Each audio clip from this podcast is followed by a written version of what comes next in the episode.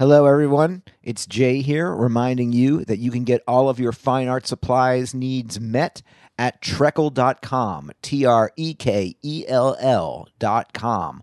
1K and 2 L's gets you everything you need brushes, painting supplies, shapes to paint on, canvases, all kinds of things. Those little spatules, you know, spac, spat, spackles. T R E K E L L. One K and two L's. 1K, double L. I think it's fabulous, fabulous, fabulous. Suggested deletion.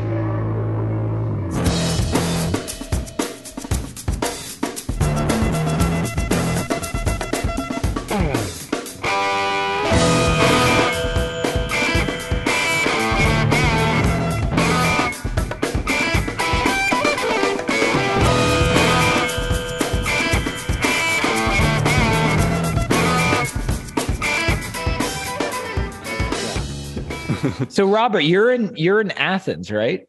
I am. Yes. How did how so I if people don't know, I know Wait, let's get uh, started. Welcome to Yeah, let's Suggested. Donation. I'm Edward Minoff, I'm Tony Curanaj. and we are joined by sculptor, teacher, and the director of the Athens Sculpture Atelier, Robert Bodem. Hello, everybody. Hey Robert.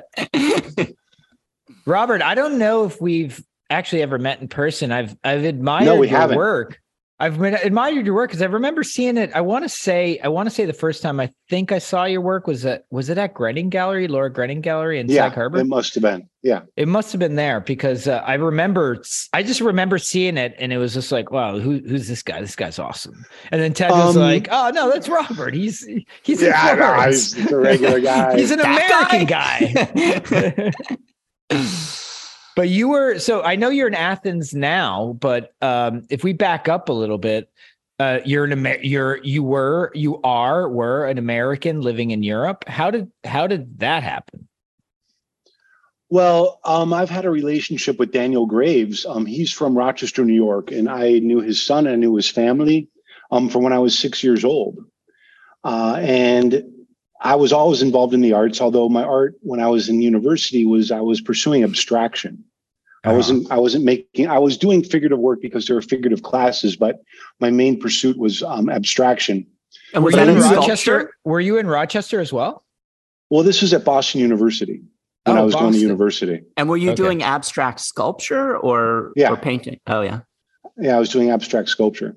Um, so, but I knew my abstractions were coming from my work within the figurative room because they're often quite gestural. So I knew Daniel Graves was running this academy in Florence, and I took a year off in between when I was about to go get my master's degree and went and studied uh, with Daniel.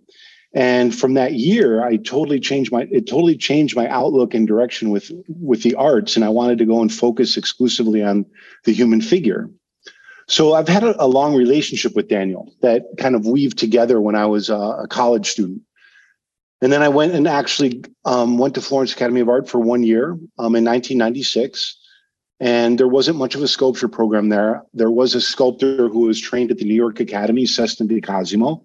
Um, so I was doing, I was sculpting half a day and I was drawing half a day. And I was learning a lot in the drawing room. And I was learning a lot about um, finally someone telling me about how to pace myself through my work instead of what I was being told at Boston University, which is just kind of like make whatever you want. And, you know, there's no standard, you know, everything's kind of great, you know, high five.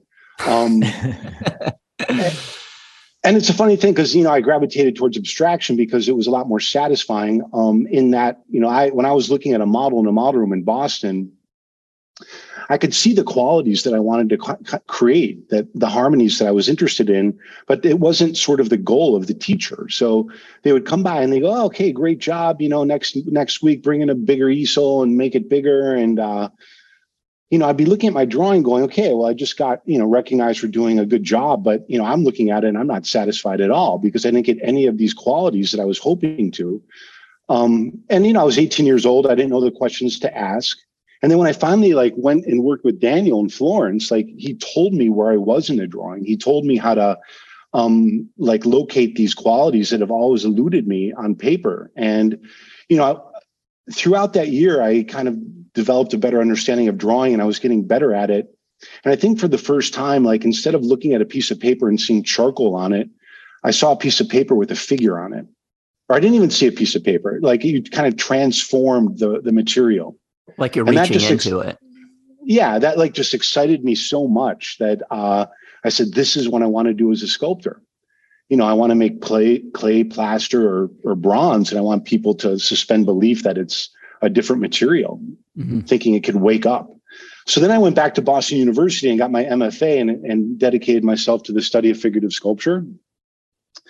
And at that When you- point, a when- few, like When you went back to Boston University after being in Florence, were the teachers who knew you like, "Whoa, what is it?" Because you were saying that you came. well, from, no, you- not you really, actually, because you know this is this is one of these programs that didn't really know what it wanted to be. In that, you had this faculty that was sort of figurative based, and then you had faculty that was conceptual based. So, you know, you got this different advices from different people, and you know they're trying to encourage you to move in different directions. Like you're being pushed and pulled all over the place, and um, but I went back to study, you know, with a specific woman, Isabel Shed, who I knew could could try who could help me um, do or help me understand what I wanted to do with the figure in sculpture. So it was really one woman who I went to wanted to go study with, uh, even though I got input from all the faculty there. So anyway, so I, you know, spent two years getting my MFA, and then I still didn't know what I was going to be doing. I thought, like so many artists, I think I was going to wind up in my parents' garage, um, you know, making sculpture. uh, but I did. I wrote a fax to Daniel, and I said, "Listen, Daniel, I've got like nothing holding me here, and I've got, uh, you know, this is the work I've been doing. This is my graduate work, and I know you've always had a passion for sculpture, and you don't have a sculpture program. So, um, if you're interested in in developing a sculpture program, I'm ready." And you know what Daniel did? He had a board of directors that was responsible for the school. And he, I remember he called them and they weren't into it. They didn't want the Florence Academy of Art to expand because it was in a financially precarious situation. And they thought it was a bad idea to expand. Um, and I think Daniel fired them all. Like, and Daniel's like, no, we're going to do a sculpture program. Like I he don't care what these slaughtered the people- board and and Yeah. to make room for you.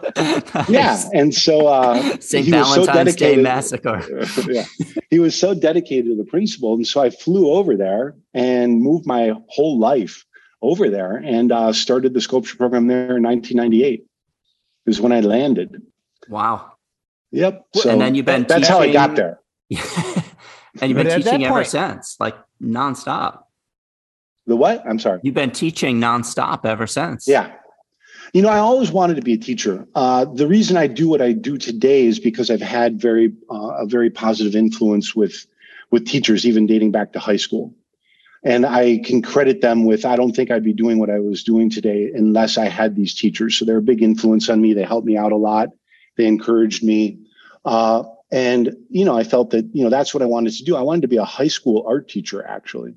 Mhm. And I went to college initially to uh, one that had an educational sort of degree that I could take so I could become a high school art teacher. And when I was in my first year there at Nazareth College in Rochester, I was doing some some you know studio work and I had a critique with one of the teachers. And she asked me what I wanted to do and I said, "Well, you know, I want to be a high school art teacher." And she looked at my work and she said, "Forget about that." I was like, "What? You know, I think it's kind of a, a pretty good idea." Goes, no, no. She goes, you want to be an artist. Go become an artist. Um, don't, you know, don't set your standards on being a high school art teacher. And she asked me to, to transfer out of Nazareth College. She said, you should leave this school and you should go become an artist. And I looked into schools that were more rooted in more studio work. And that's when I found Boston University. And so I transferred out of Nazareth College and I then focused on becoming an artist. And I think they just equate, you know, like high school art teachers are like, you know, teaching full time. They don't have much time to dedicate to their own work. Oh, Uh, so, you know, maybe their careers artistically, you know, uh, I hate to say this because if high school art teachers out there are listening to this, they're going to hate me, but uh, maybe they they don't have much of an art career. Well, Um, but maybe- you know the the difference between the kind of teaching that you do or that we all do, I think, and the I mean, because I do teach in college, and you know, it's it's probably not that different from high school in that uh, you're you're teaching in a class, and that class is really finite, and at the end of the semester they're on to a different class and it's not like there's not a continuation there's not like a, a one line that you're like following through with somebody. And i think that one of the things that the ateliers do i think really successfully hopefully is is guide a student through kind of some sort of a linear progression where they're learning a whole bunch of things that all fit together and each piece is introduced at, at a certain yeah. time. Yeah. No i think it's the atelier method i think changed a lot about not only the type of work that we do and we want to pursue. Uh, you know when i was starting a sculpture program i was like confronted with this idea that wow my students are going to sculpt and draw like all day every day I mean, that wasn't my experience, right. you know, in college. You know, I couldn't sculpt and draw every day. So anyway, it was just like mind-boggling. that in college. yeah, yeah. So, uh, you know, I think, and you know, you got to be really, you know, when one chooses to go to an academy, they got to be really dedicated to that principle um, because it is very unique that you do one you know you're doing one activity and it's on a linear progression that you're you're skill building along the way and and you know getting better at, at what you do and uh at the end it's supposed to work out to that you're you know sort of the mastery of the medium that you're hoping to accomplish. Um, so you yeah, can go so back to your parents garage. Exactly. So when you went over to um, to florence after talking with daniel and you were like uh, you know i'll help create this brand new sculpture program after the bloodbath of getting rid of the uh, of the board, the massacre, um, the massacre. Um, how at that point, how did you know, or did you have an idea of what? Not only teaching would be like, but creating a program. I mean, that sounds pretty ambitious. No, no and I think back on it, I've been part of uh, some I was interviewing some people for a job as a as a sculpture instructor recently, and I kind of kept thinking back on like what it was like for me to begin the program. And one of the advantages I think I had is because I didn't know what I was doing. I didn't come there with an ego about um, knowing everything, and so I realized I had a lot to learn. Maybe I didn't articulate that, that to the students I was teaching at the time, but I was I was a very close observer of what was occurring in the program and how my teaching was affecting the students and if it was affecting them negatively or if it wasn't reaching them. I was pretty quick to adapt um, uh, and make changes to things. Uh, so I, I, didn't have it all figured out. And so it was a big learning process for me in the beginning. And I remember in the, like the first summer course I got, I remember this, I, you know, I was 28 years old and I had a guy from PAFA come in, and PAFA at the time was had a very strong program in sculpture.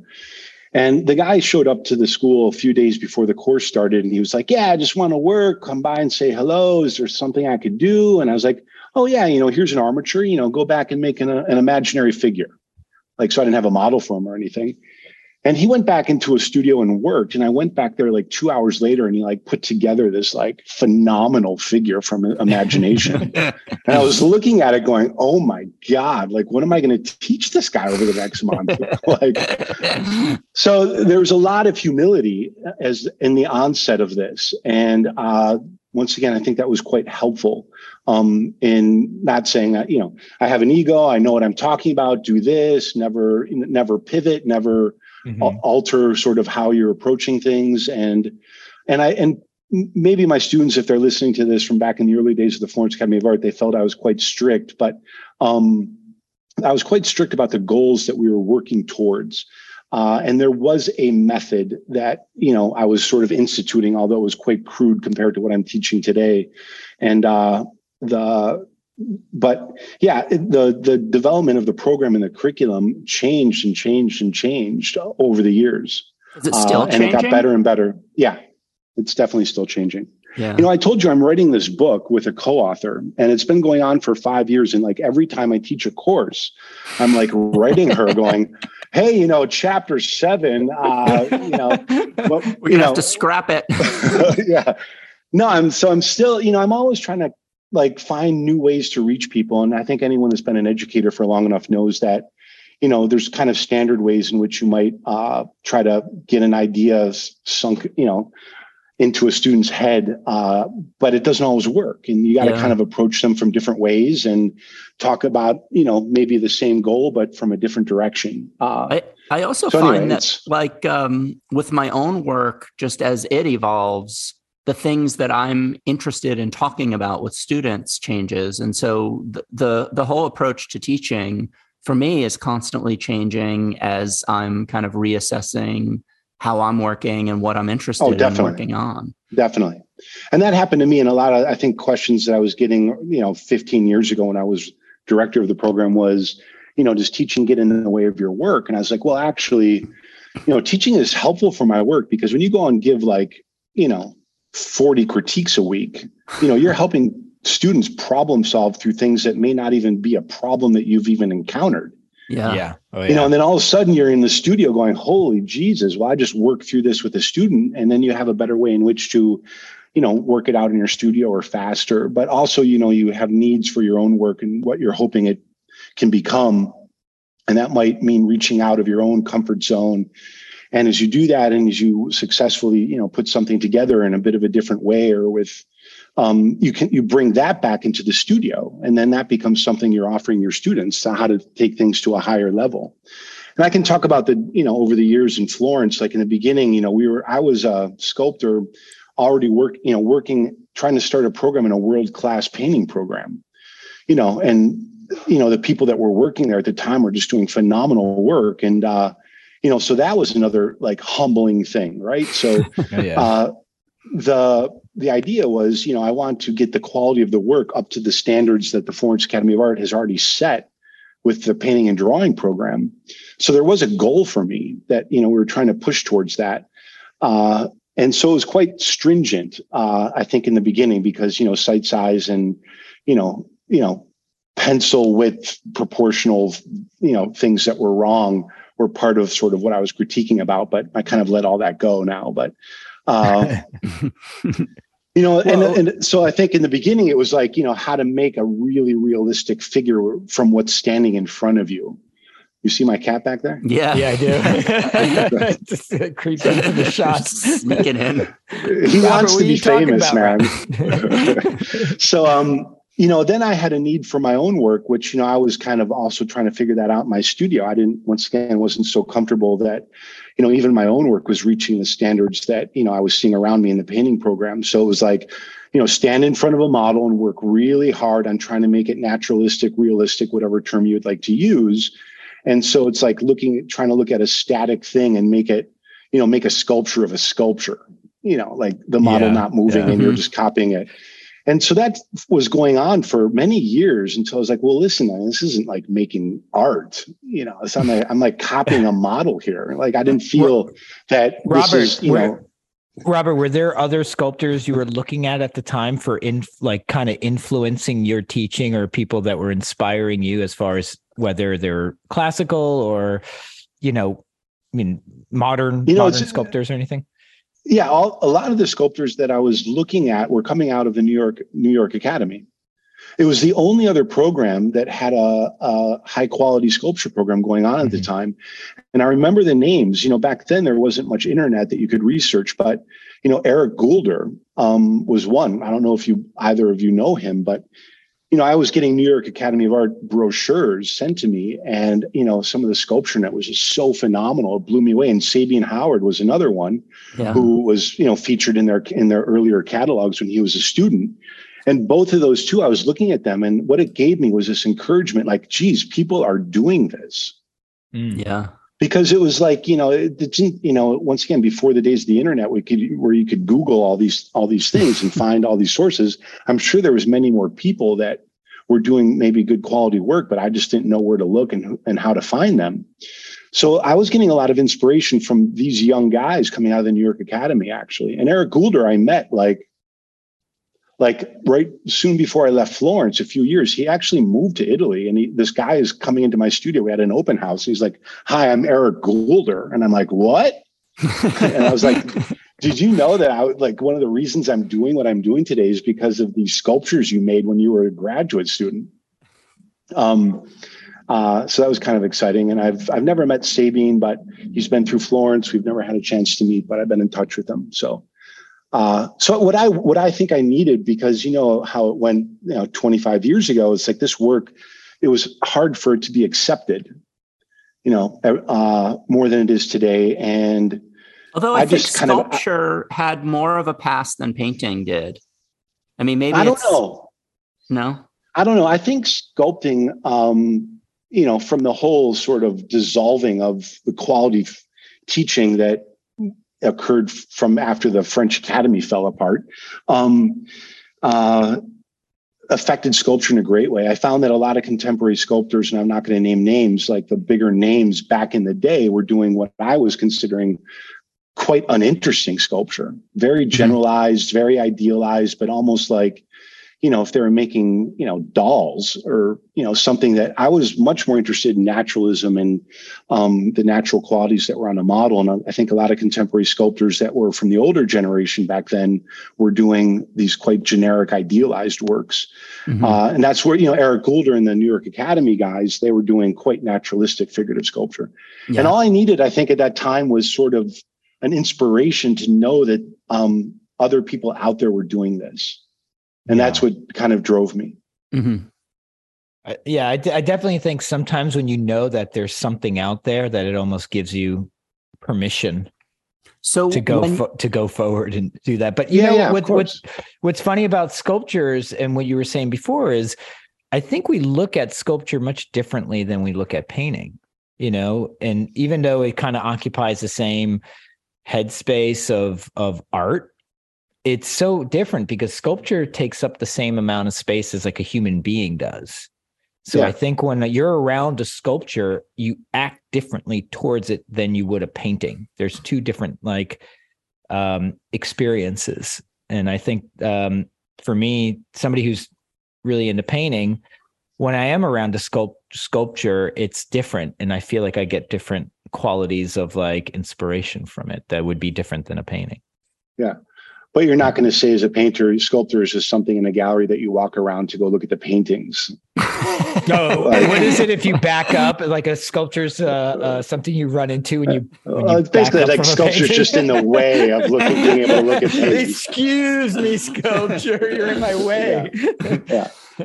Um, so wait, Um, Rob, I'm curious what like specifically what like when you had this sort of revelation about, you know, just kind of sculpting a sculpture versus sculpting something kind of more alive and naturalistic, like how did that transformation take place in your work or how did that transformation manifest itself in, in your work? You mean studying the model as if like I'm copying it and making art out of a static image? Is that Versus like about? Once you started to break out of that and started to feel Well, like it, it, it was just out of a need of creation. I had a concept that I wanted to create in sculpture, and there was no possible way a model was going to take the pose. so how so do you deal with that? Um, I mean, it's quite interesting. A lot of the premise of drawing in space is is rooted in trying to is understanding how the inside of the body connects Mhm. through the pelvis, the rib cage, the spinal column, and then the external connections into the arm. So, you know, that I was quite familiar with as a sculptor. Mhm. Also, we work with observation principles of trying to reduce the amount of foreshortening that um, we're addressing when we're looking at a model. So we're actually studying a sculptor, a s- uh, the model flat to us, Hmm. and that helps us to Like understand each part because- flat? yeah, or the model in general, if if Uh-huh. you're not breaking it down. So, you know, these couple the observation principles, and then coupled with the principles of how to connect the body internally, so you can construct a pose from imagination, um, and then you can hire a model, and then just ask them to hold the le- their leg in the position No. that you're trying to Right. create, so they can do that, and then you say, okay, Ah. now stop, and let's let me see the other leg, and so then you can pull the naturalistic information off the model in a, a reasonable position um, or in a reasonable way. And then there's always sort of invention where the pose doesn't isn't complete. Like if it's between the torso and the pelvis, and you're making kind of uh, large exaggerations, let's say, between those two elements that the model can't hold, you then kind of work on an idea about what the form should do Mhm. which is also another kind of major premise of drawing in space the idea of particularly within the torso about how to understand compression and extension when it comes to forms and how that relates to line quality and form quality Mhm. so based upon the idea that an extended side of the human body, which you would study in a contrapposto anyway, is the forms are flatter and the lines are tauter, Mhm. Mhm. right? I mean, Yeah. you've experienced this, you know, every time you look at a contrapposto. So Yeah. you can kind of, if you're having to t- try to invent sort of a concept of line quality and form quality in an area that you can't see on the model, you can do it. Mhm. Do you And are think you it's looking helpful? to push it beyond? Wait, wait, one at a time, gentlemen. Go ahead, Tony.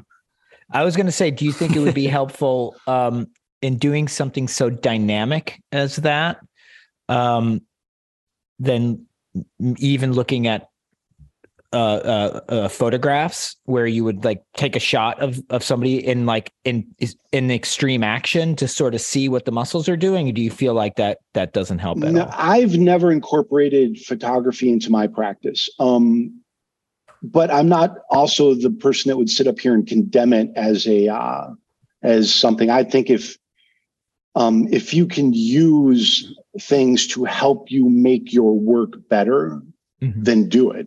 You know, um, I'm not a fan of like, let's say, photorealist painting necessarily, but uh, I would if you if if a painter used a photograph but still kept their work painterly, um, I, you know, I don't think that gets in the way of it. So, Yeah. you know, if I had a need to photograph something, I wouldn't hesitate to do it. I just not, not haven't needed it.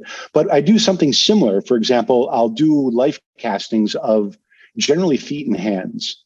Mm. So almost any project I do, you know, a model can never really hold their hand in a position that is consistent. And so what I wind up doing is usually casting their feet in their hand.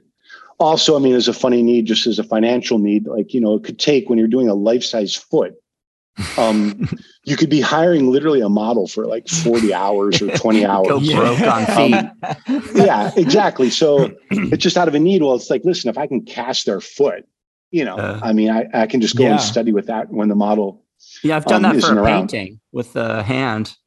Yeah, well, What What do you use? Do you use like a plaster or sort of? Because I remember I used to uh, when I was a kid. I used to be kind of interested in some of the make like the makeup effects from movies, and they would cast things in something called dental alginate, Alginate. Yeah, Yeah. that's which fantastic. gets pores. It's Yeah. so accurate. That's what I that it use gets for hands. Pores. Yeah. Is that something you would use, or would you just use like No. plaster to get the basic? um, I, I'm like an old school guy. I, I just work with a plaster waste mold. Yeah. Um, and I've actually not really cast many hands, but I've cast more feet. Like I can look at my own hand in the position I want to create and, you know, then just think about if it's a female sculpture, like make my hand feminine. You know, it's like make the fingers a little bit more elegant. Impossible. Those So, big meaty um, sculpture hand, sculptor hands. talons. you know, but I think you know, I think always the big thing for me is getting you know getting the position worked out that you're hoping to work from. So uh, anyway, the so you know these were advances. Let's see, for me as a sculptor, I was you know reaching beyond what I was capable of, or uh, at least have not experienced up to that point. But then I was able to bring it in the studio. So at the end of the day, you know, like drawing in space leads to this ability. I think, you know, as a practice, once you learn it, you can actually make anything you want. Um, and I think that's an important thing for art. And I find this quite funny a lot of the time that like this idea of looking at a, looking at a model and eliminating the foreshortenings and looking at it flat, that wouldn't be something a sculptor would think to do. Yeah. Um, so it's a bit of an uncommon approach. But I also noticed that a lot of people, when I'm looking at painting, I mean, I'm seeing a lot of flat painting, like they're plain painting like the model head on or Mhm. from profile, or there's like very few painters I know. Shane Wolf maybe one who paints like these extreme foreshortenings and like Yeah. these, like you're looking up at the yeah, figure. or and- Robert Liberace. yeah. Yeah. So, you know, but you know, you look at the history of art, and this is what you know when they were composing large figure groups, and Titian was painting his Assumption. You know, you got figures flying through the air, right? Mhm. Yeah. Oh yeah. And and the, the the studio practice of looking at a static model, um, does it lead to that? Could. I don't know. Well, I know Maybe. with our, with Um, our own drawings, Ted. I know we when I approached. but where's that leap you know like where's that leap so anyway I, I you know if i was a painter i'd be like trying to challenge i'd like be trying to like make that picture frame like come out at you like Oh yeah. or you know try to really push the space in it like Well, it's interesting. that's though, what I I think that the figure in sculpture is very different from the figure in painting because the figure in painting has this context that you're building around it. And often the painting just Yeah. becomes about that context and how you're using the environment, figure yeah. as opposed to the figure itself. Whereas I think with sculpture, and this is an interesting thing because I think a lot of the atelier artists come out and, you know, want to just paint figures. And I don't think it's uh, I, I think for sculpture, there you have more of a license to just to to sculpt a figure just as a figure and try to go for as, naturalism. as your subject right. as your subject yes Yeah, exactly. And and with painting, I, I think it's a it's it's it, it's a tougher sell to make. It, just to to sort of uh, validate the your focus on on just the figure. Yeah, yeah. But so anyway, these leaps that I was making um, allowed something I think very important, and you know, it was hard to actually institute in the teaching because when you're working with a model in that in that way, and doing these creative projects, you know, then then what you would need your students to do actually is have a private model because if you're asking a student to do a creative work of a pose that you know is different than any other student might decide to do. It's an independent project. So it was just hard in Florence to have 24 sculpture students, all that need a private model, all that need a space to do this. So the facility didn't really allow me in to, to actually teach about these principles. So you teach about these principles through their study of the, the model while they're in groups. But this six month course I'm doing now, I haven't mentioned that, but here in Athens now, I've I'm doing a, a different course. I'm I've veered away a little for the time being from these two week workshops I've been doing and teaching a six month course, and that's out of my own pleasure to to see a student evolve a little bit more, and that was difficult in a two week period. Um, but I'm teaching them all these principles now. Um, and making sure that they understand what the, the the purpose and the goal of it is. You know, the purpose and the goal of it isn't to just kind of keep recreating the the class contrapposto and keep sculpting that over and over again and that's your career you know you're supposed to and i have them do in the beginning i had them do imaginary sculpture studies of you know i taught them the structural um, connections that are occurring in the body as as uh, always the beginnings of all my courses. And then they were actually meant to bring in initially images from photograph of poses of whether they are dance poses. And from a two-dimensional image they were trying to understand the pose and how it works in three dimensions. Then it, after that they did that for a little bit. Then i brought in then i asked them to come in with an imaginary idea of a pose that they may be able to take or understand or have seen or were inspired by and create imaginary poses from as a maquette a maquette. So that they were getting used to you know there's this one you know there's so to me there's a differentiate you know there's a mindset that you teach someone when they're sitting in front of a model but that's not only about th- that if that was all they thought that making art is about then they're closing the box around maybe their cr- creative you know ideas that might that might spring up in the future. So then there's this idea of trying to teach them to think about work in an imaginary way. So I, it was quite interesting for me to be doing this course because I don't have any restrictions about how I can conduct it, and um, and I can incorporate some of these exercises that um, that I think will lead to people leaving school with uh, leaving leaving the six month course. I don't think of it, what I'm doing now as a school, um, but with a strong understanding, like they can work to the full potential of the process that I teach them. So are you also working with models and then it's it's sort of you're fusing kind of their imaginary works or, or the the sort of the maquettes that they're making from imagination or from whatever and then also working from from life? Yeah, they're working. Well, in the beginning, they were working from life half a day, and they were working with these imaginary projects the other half of the day. But once again, you know, your thought process that you're you're kind of working through when you're putting together an imaginary figure is more about how you're composing it and and you know what uh, what what you could do to compose it better. You know, what's the aesthetic of what you're putting together? Is it convincing?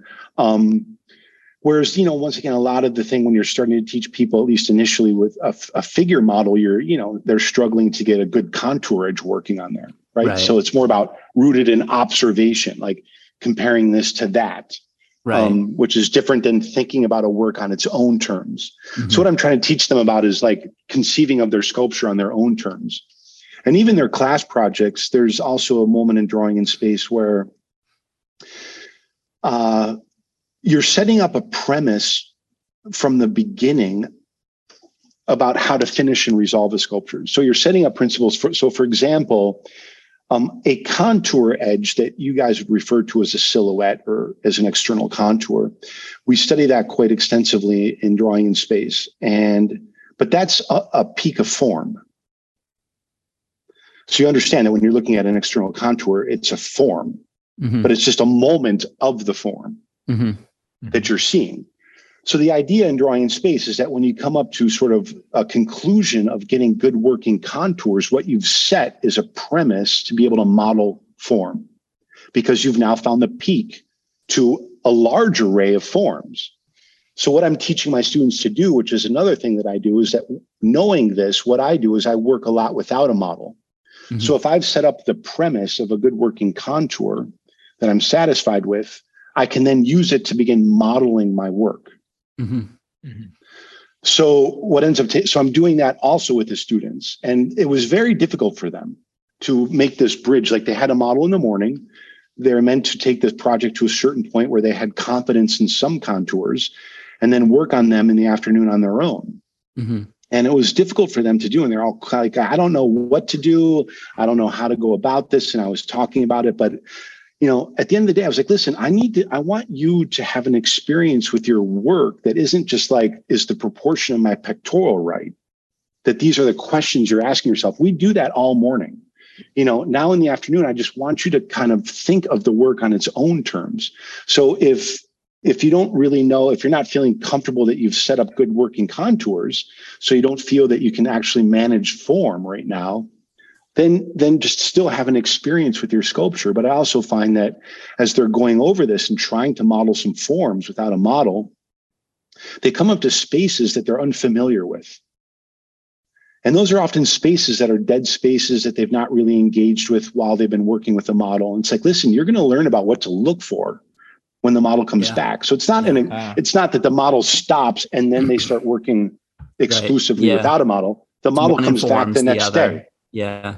Yeah I mean, there's a dialogue between the two. I found this, I mean, with my own experience sculpting the figure, is that uh, it really transformed the way that I approached drawing and painting the figure, in that, like, you, there were certain kind of landmarks that I would go for really quickly with sculpture to identify when the model was posing and to sort of, uh, calibrate the relationships between those landmarks and you know the gesture and then uh, a lot of the sculpture I wind up working on without the model, like just trying to make it look like what I understand the model to be, and I don't need the model there to to to sort of to work on that. And I find that like with the figure, it becomes the same thing. That like increasingly, I can work on portraits or on figures without the person sitting in front of me because there's an idea in my head that I'm trying to Yeah. sort of Well, yeah, and we all know that this work has to exist without, you know, we all know that the model's not there when it's done, and you know the work's Right. got to, you know, live on its own. yeah. Um, uh, so anyway, I, you know, there's a lot of things to learn about that, but you know, I've never completed a sculpture on the last day of a model session. Right, that's just never happened. Right. It's like a So- month after the model stopped posing. Well, yeah, exactly. You throw So, in the you know, and I think that that was, you know, a lot when I left Florence teaching in that situation, um, a lot of things um, changed in, in, in what I was doing and how I was teaching. I was, I, I've always worked without a model when I could. Um, once again, but never instituted as a practice in Florence. You know, the second you take away model time from a student in Florence, it's like you're committing heresy. You know, then you have another like massacre on your off. hands. but you know, I I would walk in, you know, the, but I also understood like, okay, so you know, these mod these students are getting 10 weeks of model time every day to do one project. And I was aware that when I walked into that model room on the seventh week of their pose, none of them are looking at the model. Right. Nobody. Yeah. Um, and almost every day on the, they're just trying to get their sculpture complete and work. And the model's standing there, and everyone's like, no one's looking at it. And you just look at this poor model. Like, why are they the model doing for this? nothing? Tortured all the weight on one leg.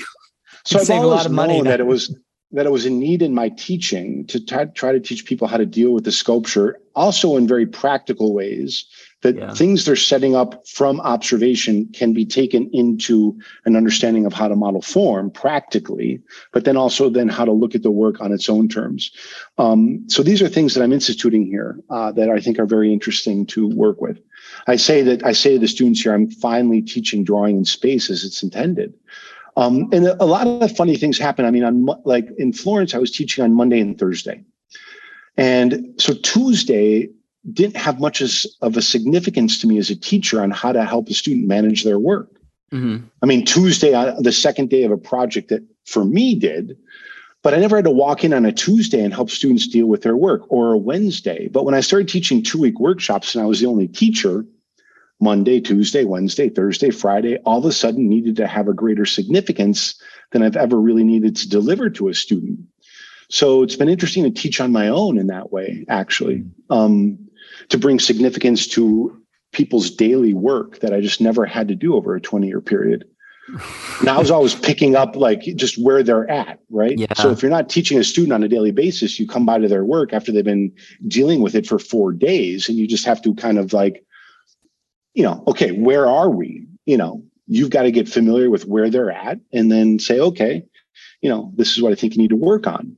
But you don't go back three days and think, okay, you weren't there on Tuesday to know what the drawing looked like. So you can't really comment on wrong. that. Yeah. So you, you can't comment on that. So so this has been interesting for me. And I've also been changing sort of the time that students are dealing with projects because I'm really, really, really against these like 10 week long projects. Um, for learning purposes. Now that may make sense to a more advanced sculpture sculptor, but um, it definitely doesn't make sense for someone who's getting used to sculpting. So it's, there's been like no, they're doing a brief long project here at the end as we're ending this first sort of term now. But it's all been two day poses, three day poses, throw it away, Oh, wow. start again, two day poses, three day poses, start over. And all not, you know, and all with partial goals. Like they're not trying to create a sculpture in two days. They're trying to learn something in two days. Do you so think this has just been Oh, go ahead. Sorry. No, that's so it's it's been really nice for me um, as a teacher to actually teach in the way I've had a hard time instituting these things in Florence. Um, Mhm. Logistically, it was it would have been a nightmare. So um, to design a course, it's I think what is more ideal for the process I teach. It sounds like maybe also some of the your teaching is is sort of getting down to kind of the fundamentals of the sculpture itself and getting away from finish. Is that is that right? Like kind of quicker. Well, you know, I'm always, you know, if you've done your work well in the beginning and middle of sculpting, finish kind of just falls into place. It's not right. there's not a trick there at that point that all of a sudden, you know, makes the sculpture alive, you know, and s- sculptures can be somewhat unfinished and still look strong. But Um, seven weeks in, I mean, people are, you know, have been spending a lot of time like on finish, on really like, which is, I mean, it's it's it's not a given that it like that all the forms will resolve really well. It's it's that's also no. really tough. No, but I also, you know, sculpting is one of those things, you know, you're dealing with a uh, you know, a, a, a, something in the round so that, you know, to get all the relationships to work on, on this level, I, I Mhm. say to my students, there's always areas you're compromising on a sculpture. Right. you know, you know, we're not making little copies of human beings here, right? So, Right. um, what ends up taking place is that you you you'll find that there's ways to compromise. And I say to students, well, listen, if you're going to have to compromise on spaces that may not be worked out so well or relationships, you never want to compromise on bones, on Mhm. bony edges, because Right. if you make your if you compromise on your bones, you're going to probably make them look like an organic form. Um, like so now you got this little rubbery bone like clavicle on your sculpture, and that just looks awkward. Yeah. So I say, you know, you never. So I teach my students on areas where that they can actually compromise in an easier way that's not distracting. So it's hmm. quite easy to compromise in flesh, you know, like the thigh, you know, Right. or you know the buttocks or whatever it may be, the abdomen. So I do think that you know I've never made a sculpture myself that's just sort of a a copy of a model. So I understand this idea of compromise.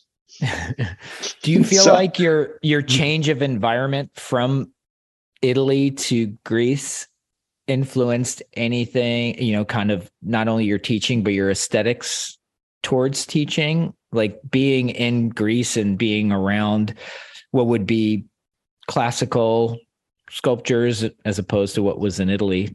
Do you feel like that's sort of Well- uh, get getting in you at all?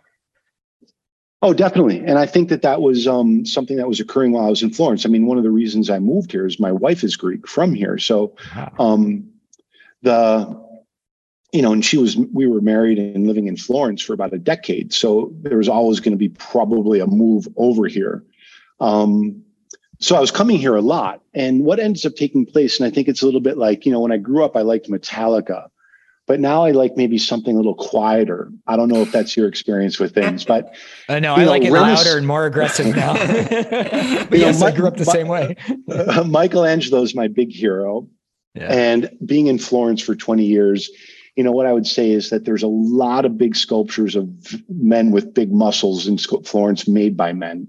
Um, there's nothing feminine about the sculptures in Florence, unless you go to look at Donatello's David and the Bargello. But um, I find that there's a little bit more of a feminine, softer, quieter touch in Greek sculpture that I think attracts me in being a little bit more pleasant, more digestible aesthetic experience that you can have with the work. Um, so as I was coming here and going to the museums, because all they have is sculpture here, you know, there's no Greek paintings lying around anywhere. Yeah. Um, so um, all you're confronted with is sculpture. Um, you know, I was gravitating towards this more peaceful uh, experience with with the object.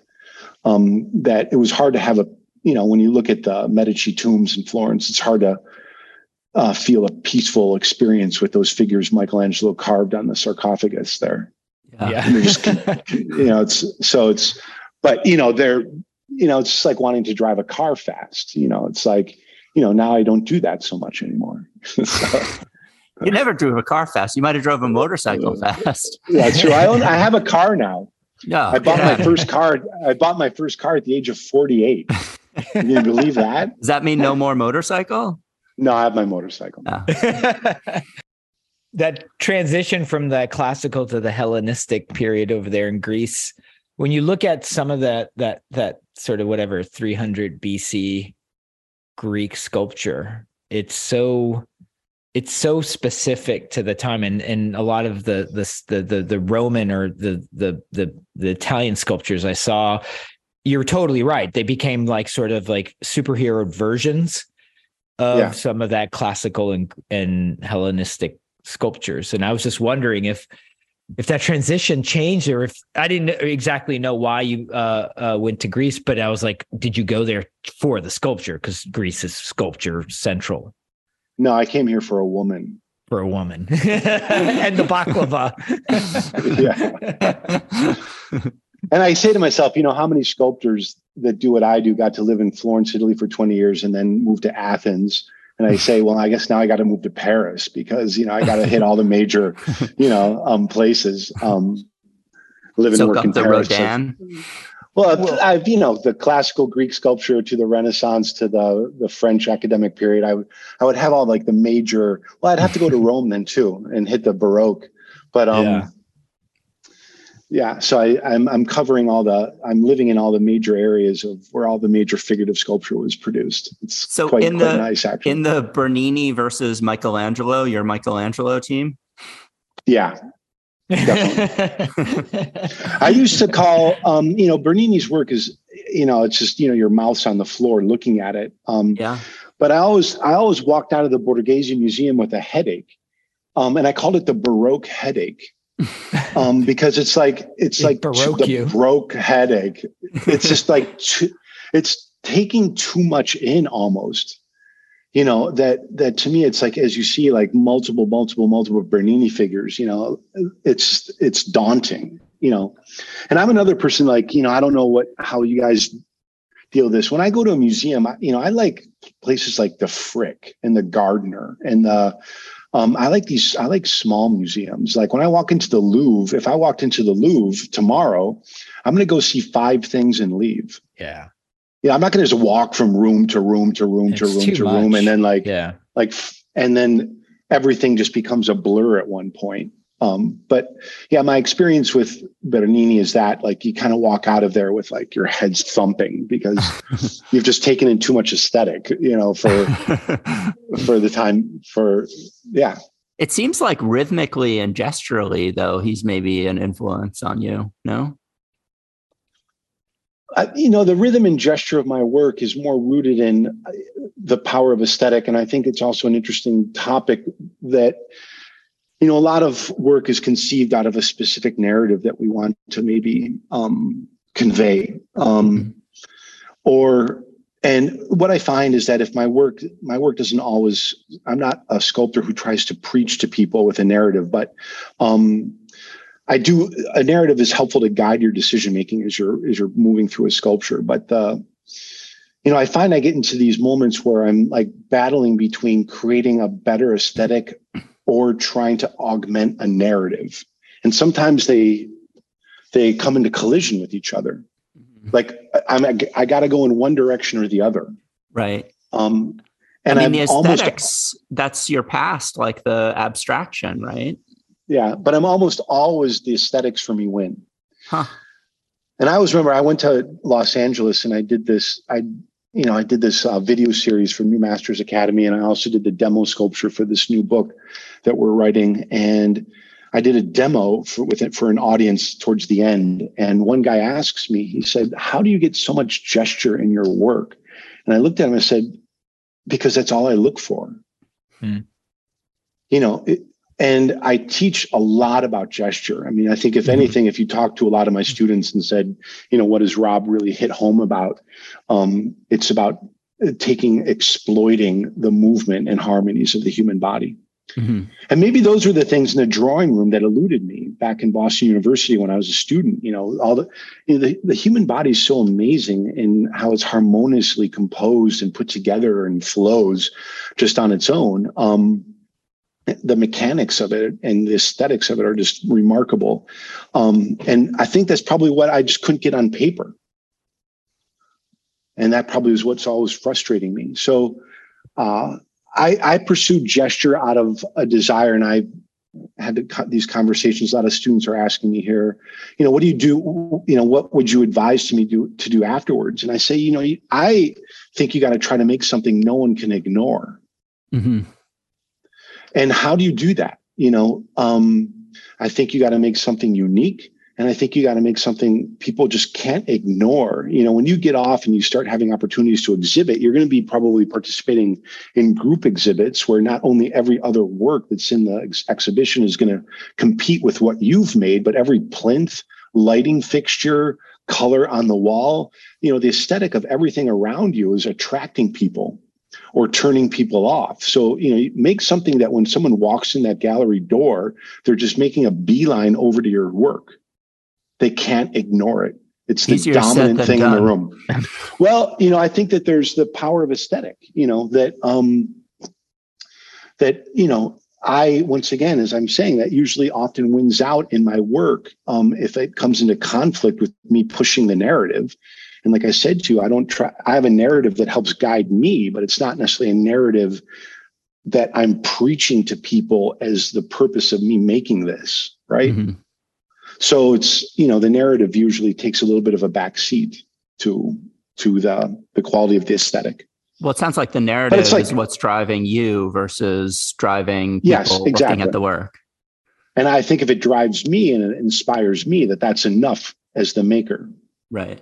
You know i don't know if that needs to follow through to the to the viewer so i've always been wanting to dominate with aesthetic in my work and um i think it's a powerful tool Oh, but yeah. i still believe you know in all this all these things that we can see of people make artistically today that i still really believe in the term visual art with a capital V I S U A L. You know, where a lot of work becomes narrative or conceptual or conceptual art and narrative works. And um, I, I'm a big believer in the visual aspect of things. It's what's always attracted me to anything. It's what Yeah. made me want to live in Europe, the aesthetic of the place. Um, Walking around Florence is not like walking around Des Moines, Iowa, you know? And Easy, easy. Are a lot of So- Des Moines, and it's a beautiful city. So, you know, walk This podcast is these sponsored exper- by the these- Des Moines Tourist Bureau. exactly. Well, there's one building in Des Moines. Um, but I, uh, you know, these experiences in my life of coming to Europe and like seeing these things for the first time, it's, you know, I don't look up at a building that is so inspiring. You just got to stop your Oh, yeah. day, even if you weren't intending to, and, and just take it in.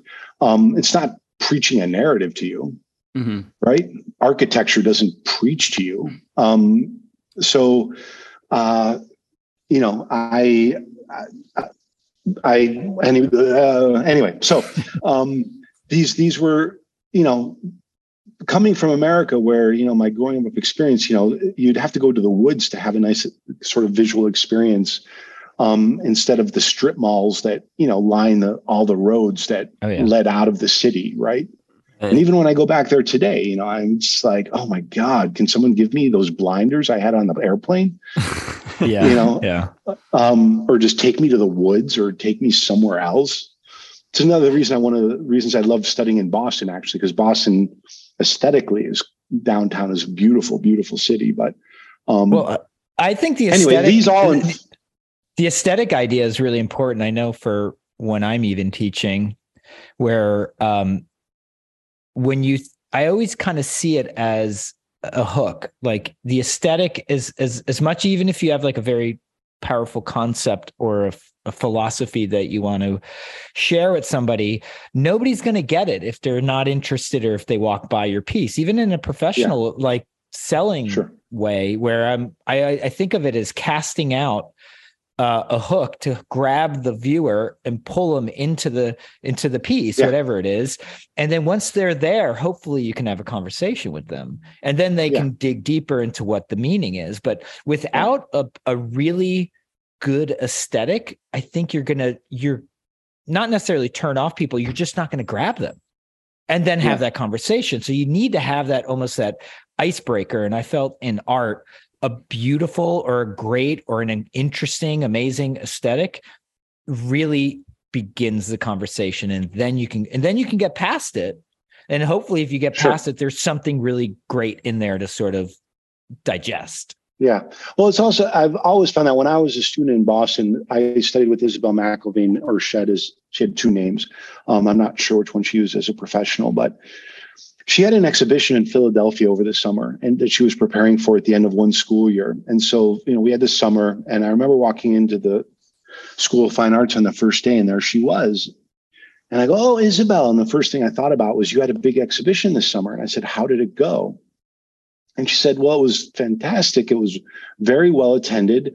And it seemed like on the opening night, I was going to make a lot of sales, um, which for any artist is a good thing, right? Um, whether you financially need it or not, it's just, you know, someone buying your creations is Yeah, Validation. the, ulti- It's important, the yeah. ultimate form of flattery.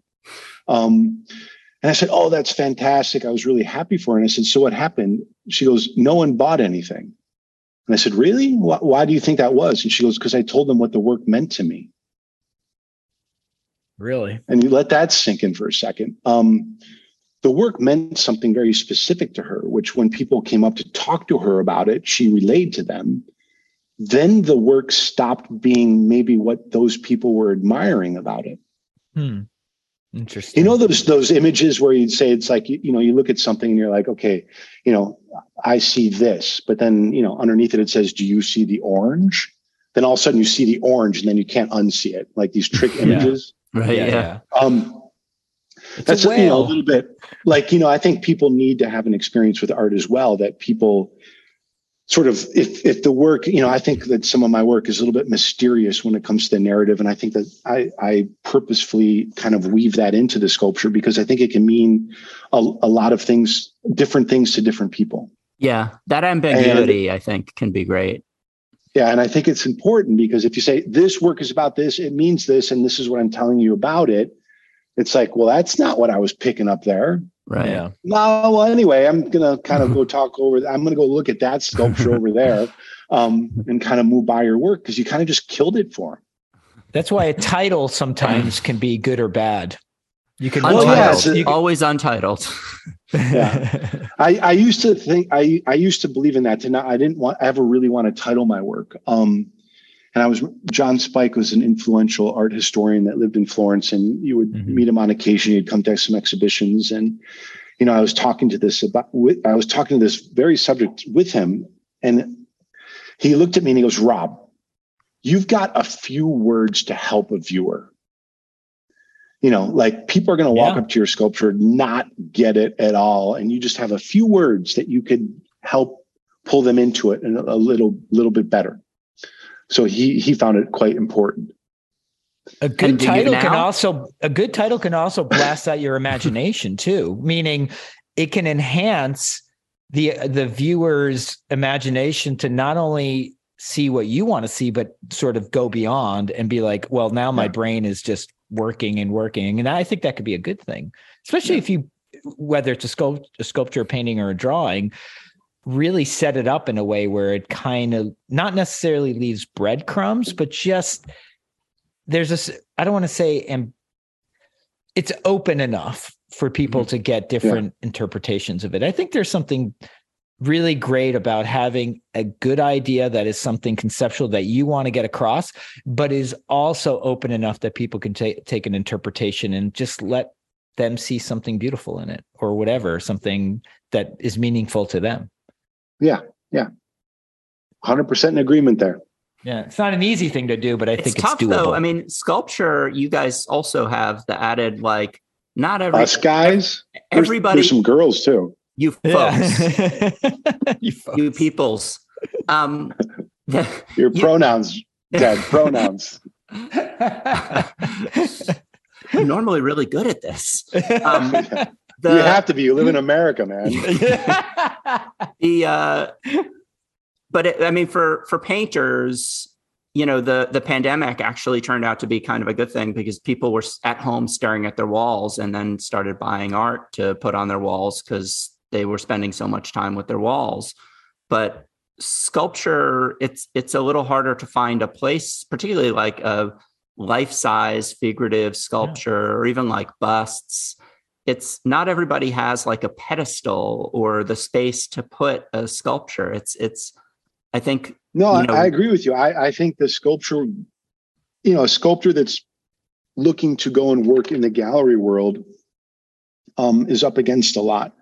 Um, uh, and one of those being space. You know, when I was exhibiting largely on the East Coast and I was exhibiting large pieces, life size pieces, you know, I didn't sell a single one of them.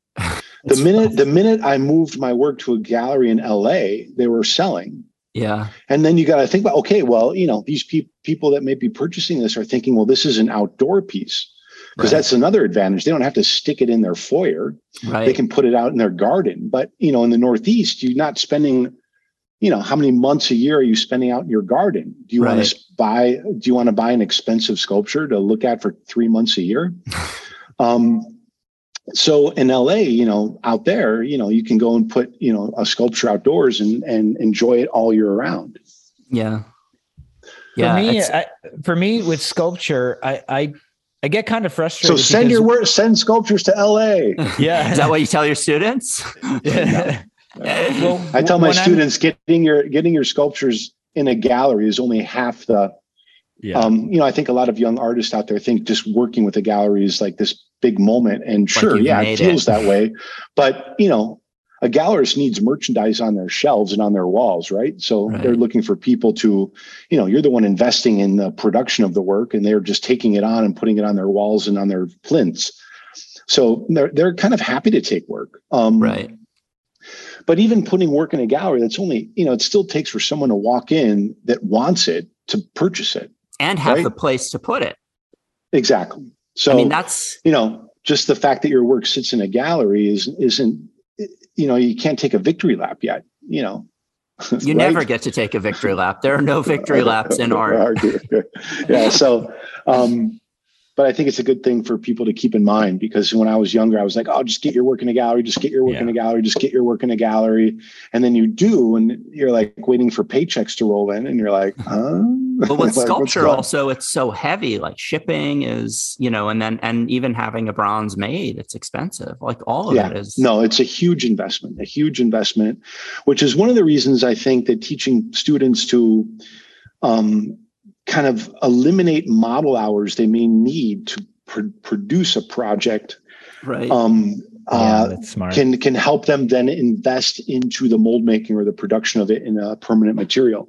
Um, that you know the idea of like you need a model budget of 3000 euros to produce a sculpture is ridiculous but if you think that you need 10 weeks of model time every day to make a sculpture then you need 3000 euros or whatever of model time and that's in europe in america you probably need way more than that so you know listen cut out a thousand five hundred of that or almost 2000 of that and then make sure that you know that's going to go into the production of the bronze right. because making the clay is only half you're only halfway there with a clay right Do Yeah. you do your own That's it. bronzes ever, or you you have you go out for No. you send it out? No. Yeah. I i work but you on finish, right? i work yeah i work on my bronzes i work on my waxes um and I, that's the thing i find annoying. I don't like to be in foundries you know when you- you're in the comfort of your own studio and then you're all of a sudden in a foundry um it's a different workspace. But the you know when you're selling multiple editions of work which is an advantage a sculptor has right? So that's not something to be to be to be mentioned. You know we can produce a, a series of eight um Right. and exhibit one the same piece all over the place yeah. um, so what ends up taking place though when you're producing a, a, an edition is that you know you you've made the hand in clay, you've made the mold, and then you got to go check the wax, and then you got to go touch up the hand in wax. Then it comes out in bronze, and then you got to touch up you know something in bronze, and that's the first edition. Then you do the second edition, and then you got to go touch up the wax, and then you got to go touch up the, the mm-hmm. hand in the bronze, and then whatever it may be. It's like you got to remake elements of the of the same sculpture over and over and over again. And just for me it gets a little old. You know the like i've made this hand 15 times now you know? It's like i'm so sick of looking at it that you know. Didn't I swing by once though, and you were like messing with a blowtorch and acid or something? yeah no i would i've patinaed my own sculptures. I work on my own sculptures. I've never poured a bronze but I've done most of the process from pouring my own waxes to reworking my waxes to I'm a good mold maker, so I'll ma- I generally make my own molds and and bring Mhm. those to the foundry. Um, and I've I used to work with an like a maestro of patination in Florence. He was my first founder there, and he even made his own acids. So I've even made my own acids to um, create patinas on my sculptures That's so Wow. cool. and he was just a spe- he was just a special guy um old older gentleman you know one of those cooking you know like the idea of like you know how do you make like grandma's gravy like she only knows Yeah, she's And the there's only one. It's, it's the there's- touch. It's the touch. yeah exactly so we all know that It's the So he A love. little bit of this, like that a little bit of that.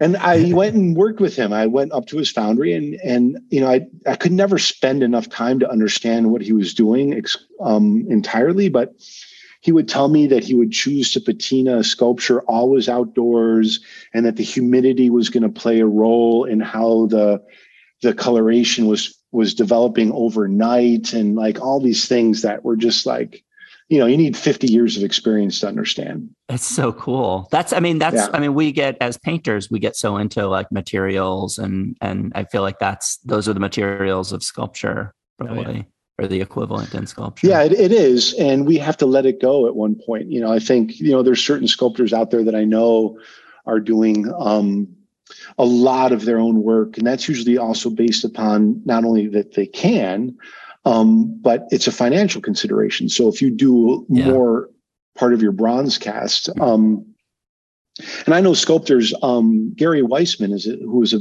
a teacher at PAFA and a very influential figurative sculptor himself. You know, he built his own foundry, and a lot of his students that studied with him um, understand how to build um, their own foundries. So, some of the students that are working today still at PAFA and are, um, yeah, they have their own foundries. And that cuts down costs like, you know, enormously. But then, you know, your the idea of making a sculpture and then producing the bronzes, you know, it's like your process is going to be a lot lengthier. Yeah. You know, I, I personally don't want to, I'm slow enough as a sculptor to not want to have to pour the bronze when I'm done Right. at the end of at the end of the day. So Are you ever disappointed for um, the way it comes out in the bronze compared to when it was sculpted? You know, are you that Well, trans that trans that translation is? Are you ever like ah? Oh no, it definitely takes getting used to. Hmm. Bronze does not look like clay, and it's it's metallic and it's shiny. Um, because usually foundries will use a to finalize. The last thing they do is usually put wax on their the patinas, which freezes the reaction from happening and keeps it consistent. Um, because you know the acids that are interacting with the bronze, it's a live process Mhm. like it will keep keep happening keep evolving um, so wax usually freezes that from occurring but uh, yeah it takes some getting used to and you see it in light and it's reflecting um, light in a way in a very different way it definitely takes some getting used to Have you ever car? Have you ever gotten into carving like marble or anything? I've carved some alabaster back when i was pursuing abstraction and, and my abstractions were wood carving. That's what i was primarily doing. So yes i've carved um, but the carving today is much like the foundry industry. The foundry industry is there to support a sculptor's production and a lot of marble um, carving um, places are the same thing. Mhm. uh, that you know you just bring like a maquette or you bring a finished plaster to to a carving studio in Carrara and have a maestro carve it for you or now Oh, wow. today even a machine being Well, they can do it with like pointing, right? Like those. yeah they do a pointing and- machine yeah. so learning how to carve marble, of course, there's a lot about it, and any marble carver out there, if I chagrined the process, but you know, a lot of it's about learning how to point, a lot of how to point, and you know how not to destroy your wrist by swinging a heavy hammer and working Yeah. with the right chisels at the right time and the right equipment at the right time. But it's a technical process, right? So yeah. you know, if I wanted a piece of mine produced in marble, and I've sought out this a little bit actually, that some works of mine I felt felt might work better in marble. I've I've had conversations with studios in Carrara and Pietrasanta about how to get that done. So they've been over to my studio and I've talked about the price. But you know, the, the price for carving a marble when you're outsourcing it is about the cost of producing the full edition of bronzes. Wow. So it's Wow. Yeah. For one It's a very marble, costly- obviously. It's such a beautiful material, though. Uh, It and then would you It do is. the finish? Is that like that's Yeah. how you would kind of yeah take kind of yeah these ownership over robot the- arms now the the mechan- the the robotic process where they're they're carving they leave these ridges right? like a I, 3D s- printer I think uh, Mark and you're meant to go yeah he did the you helped him with the sculpture uh, that he did uh, yes and he uh, I- he posted the pictures of that like the robot kind of version and then I guess Yep. he kind of he finished it. yeah so we made a mold in the studio he we poured a plaster he bought the plaster to i think a, a studio in carrara or pietrasanta i'm not sure where he went. And then he had that produced in marble. Mhm. and then he worked with uh, a student of mine and and who was familiar with carving and then had to go and kind of refinish that. But you can actually say like leave me this amount to finish. Oh, like the machine can the machine can be programmed to come down to like half a millimeter two millimeters three millimeters so you can actually determine how much you would like left to be finished in the carving There's something so, So- unsatisfying about that. Well, it's you know, listen. I mean, it's like you know, how much time do, does a you know? Do you want to create works in your studio or just be sitting in a in a in a carving studio or in a foundry all your life? I mean, I I just once again, I would rather be in the studio than, and you know, um, I guess if I wasn't so into teaching, and I just I do love teaching, so it's just an activity I look forward to always. Um, yeah, if I was sculpting full time and I had every day of the year Yeah. to, to produce my work, maybe I would um, venture into some of these. Yeah. because you know like i said i'm i'm aware you know being an artist is all is a constant investment in, in yourself and in your work so Yeah. you know if you sell well it just keeps kind of it just goes right back into your production right so um you know i would i'm the kind of i like to teach the poor man's version of sculpting as best you can um you know making old traditional molds with plaster instead of you know Yeah. fiberglass and stuff like that that you know there's always a, a you know material that's less costly and a less costly way to produce a bronze that you know you but you got to know a lot about the process brian booth craig i know is someone who does a lot of the bronze work on his on his sculptures Yeah. Yeah. He does a lot of his own. like i Yeah. think he makes the molds and i think he pours the waxes and i think he then out, sends the waxes out to i think colorado um, where then they just gate it pour the bronze and send the the, the raw bronze back to him Yeah. where then Yeah. he refinishes it and welds it and well, so he does about everything you possibly could do in the process short of him having a foundry himself Yeah. yeah. Yeah. You know, and like I said, that's going to reduce your costs. Yeah. I know when you when I'm traveling around the the states or or even Europe, but uh, you know, you see a lot of buildings going up and I see a lot of cranes and I see there's eh, there's more building going on than ever and it's something that always dawned on me when we were talking earlier about about being a professional sculptor is one of the things you know back to selling in LA or compared to New York is I would really love to see those buildings start occupying sculpture. Like there's room. I see all these buildings going up, and I was like, God, that Like would be I'm sure a lot of sculptors Well, would too. Oh, yeah. yes, exactly. But that's something that sort of always frustrated me that I see all these buildings going up, and I'm like, the, those are the places for sculptures. But the thing Like I understand owning something in your own house is great, but like to have public sculpt more, but a lot of the more sculptures, I mean, you do see it, and a lot of it is abstract. I mean, I think is, that the But it Yeah, might have one big giant thing in, in in a in a plaza or something or in a lobby. But I mean, But there's it's- room it's- for sculptures. it's easier because it's never going to be controversial if it's if it's Yeah. abstract. I mean, like people, as soon as you have a person that somebody can recognize as a human being, as as a, as a person that's either like them or not like them or whatever, like then you have people, you know, forming opinions. And I think that the goal of that art is not to be artistic at all. It's just to take up space and be a gesture that they, you know,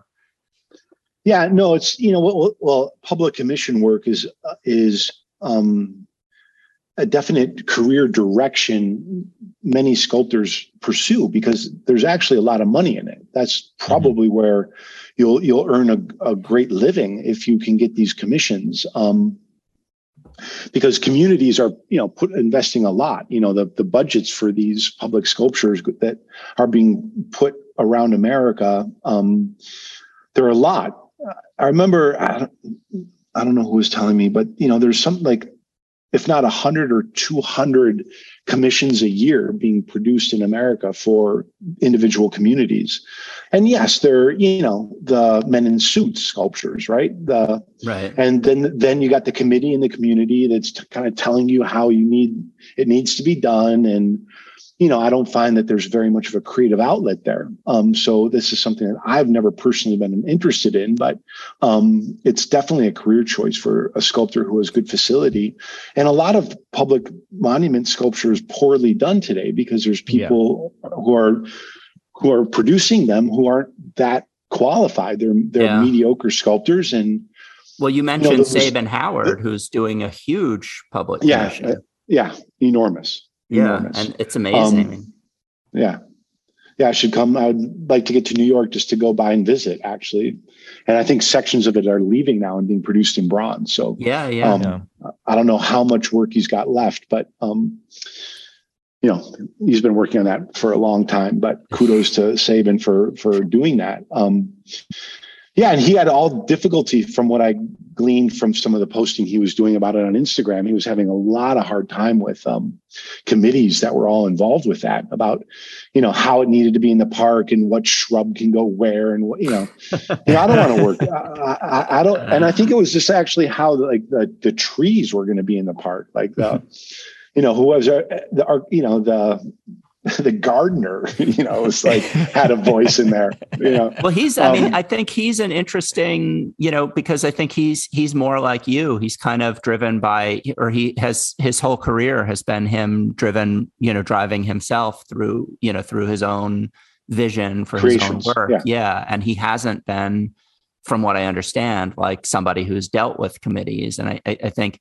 you know it's it's probably there's a learning curve there but it seems like he's been able and i I- think he's great at talking about his work too he's really passionate Yeah. and i think that he's probably you know because of that gift i think he's probably able to to kind of speak to the concerns of committees in a way where he kind of pushes them aside with just his passion for his vision Yeah, no, I mean, I don't know how much you had to steam steamroll that through, but um, yeah, I would imagine it worked out. You know, I think Yeah. there was a moment where there was going to be some doubts about it even moving forward. So it's moving forward and it's it's on its way to completion at this point.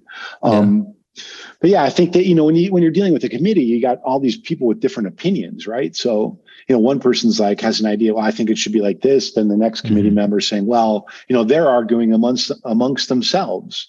You know, um, well they had So, that you back know- in the greek times too right Well, I don't know. I mean, you think about like the the Medici family defining the aesthetic of Florence, and for the chosen artists of the time, you know, I'm hmm. wondering how much the Medici's were influencing or demanding of Michelangelo. I mean, you they know. brought him in as what, like a 12 year old or 13 year old to the to live Yeah. with them. Like they were definitely influencing the guy. Oh, of course they're influencing, but they were, you know, um, and they were leading reading a lot of Greek literature, which was like blasphemy at the time. But Yeah. Um, and uh, you know, one of his first life-size carvings was the Bacchus figure, which is, you know, um, sacrilege. And then he moved to Rome and started getting the. I think an interesting thing about Michelangelo that not a lot of people are maybe aware of the exact timeline of the work being produced, but people who've been to the Bargello have seen the Bacchus. You've seen the Bacchus, Ted. It's a bit of a funny figure. He's got this really small head. He's drunk. He's got a little bit of a weird gesture. The forms are all very kind of generic and um, it's it's very unlike a Michelangelo sculpture that you know we would associate with Michelangelo. So he produced that in Florence, and then soon after left for Rome, where then he was under the patronage of the Catholic Church. And his next work was this first Pietà Mhm. which when you think about it and then you think about when you put those two works next to each other what he did with that pietà and what he did with that bacchus is night and day. Yeah. and there wasn't a lot of years removed from the time that he was producing these. Um, but you know i don't know you know i think michelangelo was a bit of a tyrant and very demanding of what he felt um, he wanted to do. He didn't want to make the sistine ceiling but that you know i don't think that um i don't know even though he just didn't want to do it he just didn't want to occupy that much time in his life with painting right? I don't think there was any other great reason. He made the most amazing thing ever. So i don't think the popes were in there going wow can you like move that little panel over to the right? And you know that looked really commanded by him as far as Yeah. the creation of it. You Yeah. know i don't know how much input was being said there so or being you know set upon him as far as how mm-hmm. he had to do it Yeah, that's So, interesting yeah, how the how the move to Rome might have affected like or shaped, you know, a, a Yeah. mature vision. yeah The, but the definitely so I, the students you're getting there in, in, in Greece, are they mostly, are they Americans or are they Europeans or a little mixture of both?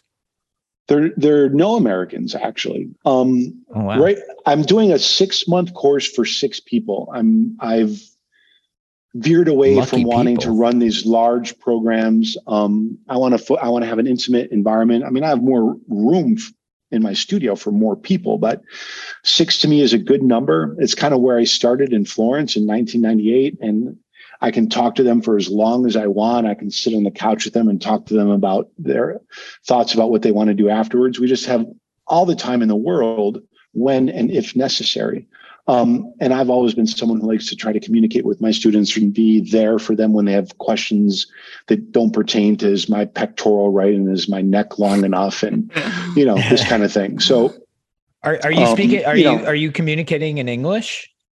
Yeah. in English? So I have two students who are originally from Mexico City, but they have been living and working in Vancouver in the film industry. Uh, Okay. I have one student from Syria. I have one student from Ukraine. I have uh, one student from Portugal, and I have one student from Belgium. Wow. So the issue is, I have a group that you know I'm not even promoting this course. I, you know, I'm so you know people Well, are are writing me now. about it. yeah well the, the the way the way that it came about is uh some people were writing me because my reputation as an educator has been more you know has always been about longer term study um what i was able to do with a student in a year or two years or three years and my whole mind about education has been rooted in developing a student over that time frame uh, so i had to adjust to like teaching in a two week time frame and like being you know trying to offer them what i can and and on a man in a manageable way um, but uh, people were writing me saying you know i you know i'm not really interested in doing a one week workshop with you um, i'd like to do longer term study with you and after i left florence i kind of swore i wasn't going to go back into this full-time teaching thing They pulled me Um, back in. and I was getting requests and I was saying no, no, no, no. Um, and then you know I had a son, so I'm I have a three year old at home now. But um, oh, you know, I think that the when I did when I was traveling for workshops and getting up and saying goodbye to my little boy it was hard for me. And so I said, well, geez, you know, I am getting these requests for longer term study, and I definitely would like to because I felt that I also learned a lot about how to deliver this education since I left Florence. And um, so I felt I could actually get people farther faster in a six month period than I would have been able to do in Florence. So I think I could have made great headway with them as, um, you know, amateur professional sculptors or however you'd want to term it. But um, well, I actually felt that I could teach them to be independent of teaching in a six month period. That's kind of my goal for the course, that they aren't going to leave here needing to have someone standing behind them telling them what to do anymore. Um, it's a bit of a lofty goal, but I, you know, I'm working towards that with everybody. The so anyway, I was getting requests to do this. I was refusing them, and then I stopped ignoring them because once again, I think that the big thing for me as an educator, you know, what comes back to you as a teacher is seeing students evolve, right? So, you know, when a student starts somewhere and is having a really hard time, and then three months later, they're like putting a figure together that they couldn't imagine doing three months earlier, and they're almost in tears, like yeah. because of of what they're realizing they're starting to be able to do. That to me is like that's what I Yeah. want as a teacher. Yeah. So anyway, so it was important for me as an educator to kind of get back into the six month course. It was important to me as a father to be here in Athens for my son and my wife. Um, which means I did, you know, I was traveling a lot and I was enjoying it. I was going to Istanbul and I was going to London and I was going to Boston and, you know, I was going all over these and having a great time. And I was only like accepting workshops of places I wanted to go. You know, so it's like, sure, I'll come to Istanbul. First class. okay. Yeah. um, so anyway, it was giving me an opportunity to visit interesting places, and I'll still do two week workshops. And I like to support some of my former colleagues out there. One of the last workshops I did was in Amsterdam, um, and that's a school there run by a former colleague. Um, and I just want to go up there and support her her school and and what she's doing up there. Um, and I, you know, I I've always these two week workshops or one week workshops. I want to work with good good people. So you know, I was going to to Boston to work with Leo Mancini Hresko and his Yeah. his studio there a few times. So you know, I want to work. With, I could work with good people. I could you know, and I could go to interesting places. Um, But anyway, so Years- I loved it until my son was born. years ago yeah it's tough to yeah Yeah. you just don't want to miss stuff but uh years ago i remember uh chatting with you in florence and you were talking about um the an idea that you just mentioned that uh you loved your your your goal as a teacher was that at the end of the year like at the very last model session that you're just sitting back that you have nothing to say that that everybody is just like doesn't need to hear any like you have nothing left to tell anyone Yeah. No, I mean, I've been, I, I, think a lot of my mind has always thought about education, not just sort of going, okay, this is what I need to tell them how to understand, but I've always thought about what's behind it, you know. Um, and there's a lot of terms, like, for example, that these cliches you hear in academic training, like, we're going to train your eye. Mm-hmm. And when you think about it, I don't believe that. Like, you're not training your eye.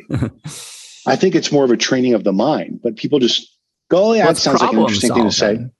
Yeah. I mean, it all comes it, down to that. It's a it's a thought process. Right. So um your eye doesn't get sharper the more you observe a figure.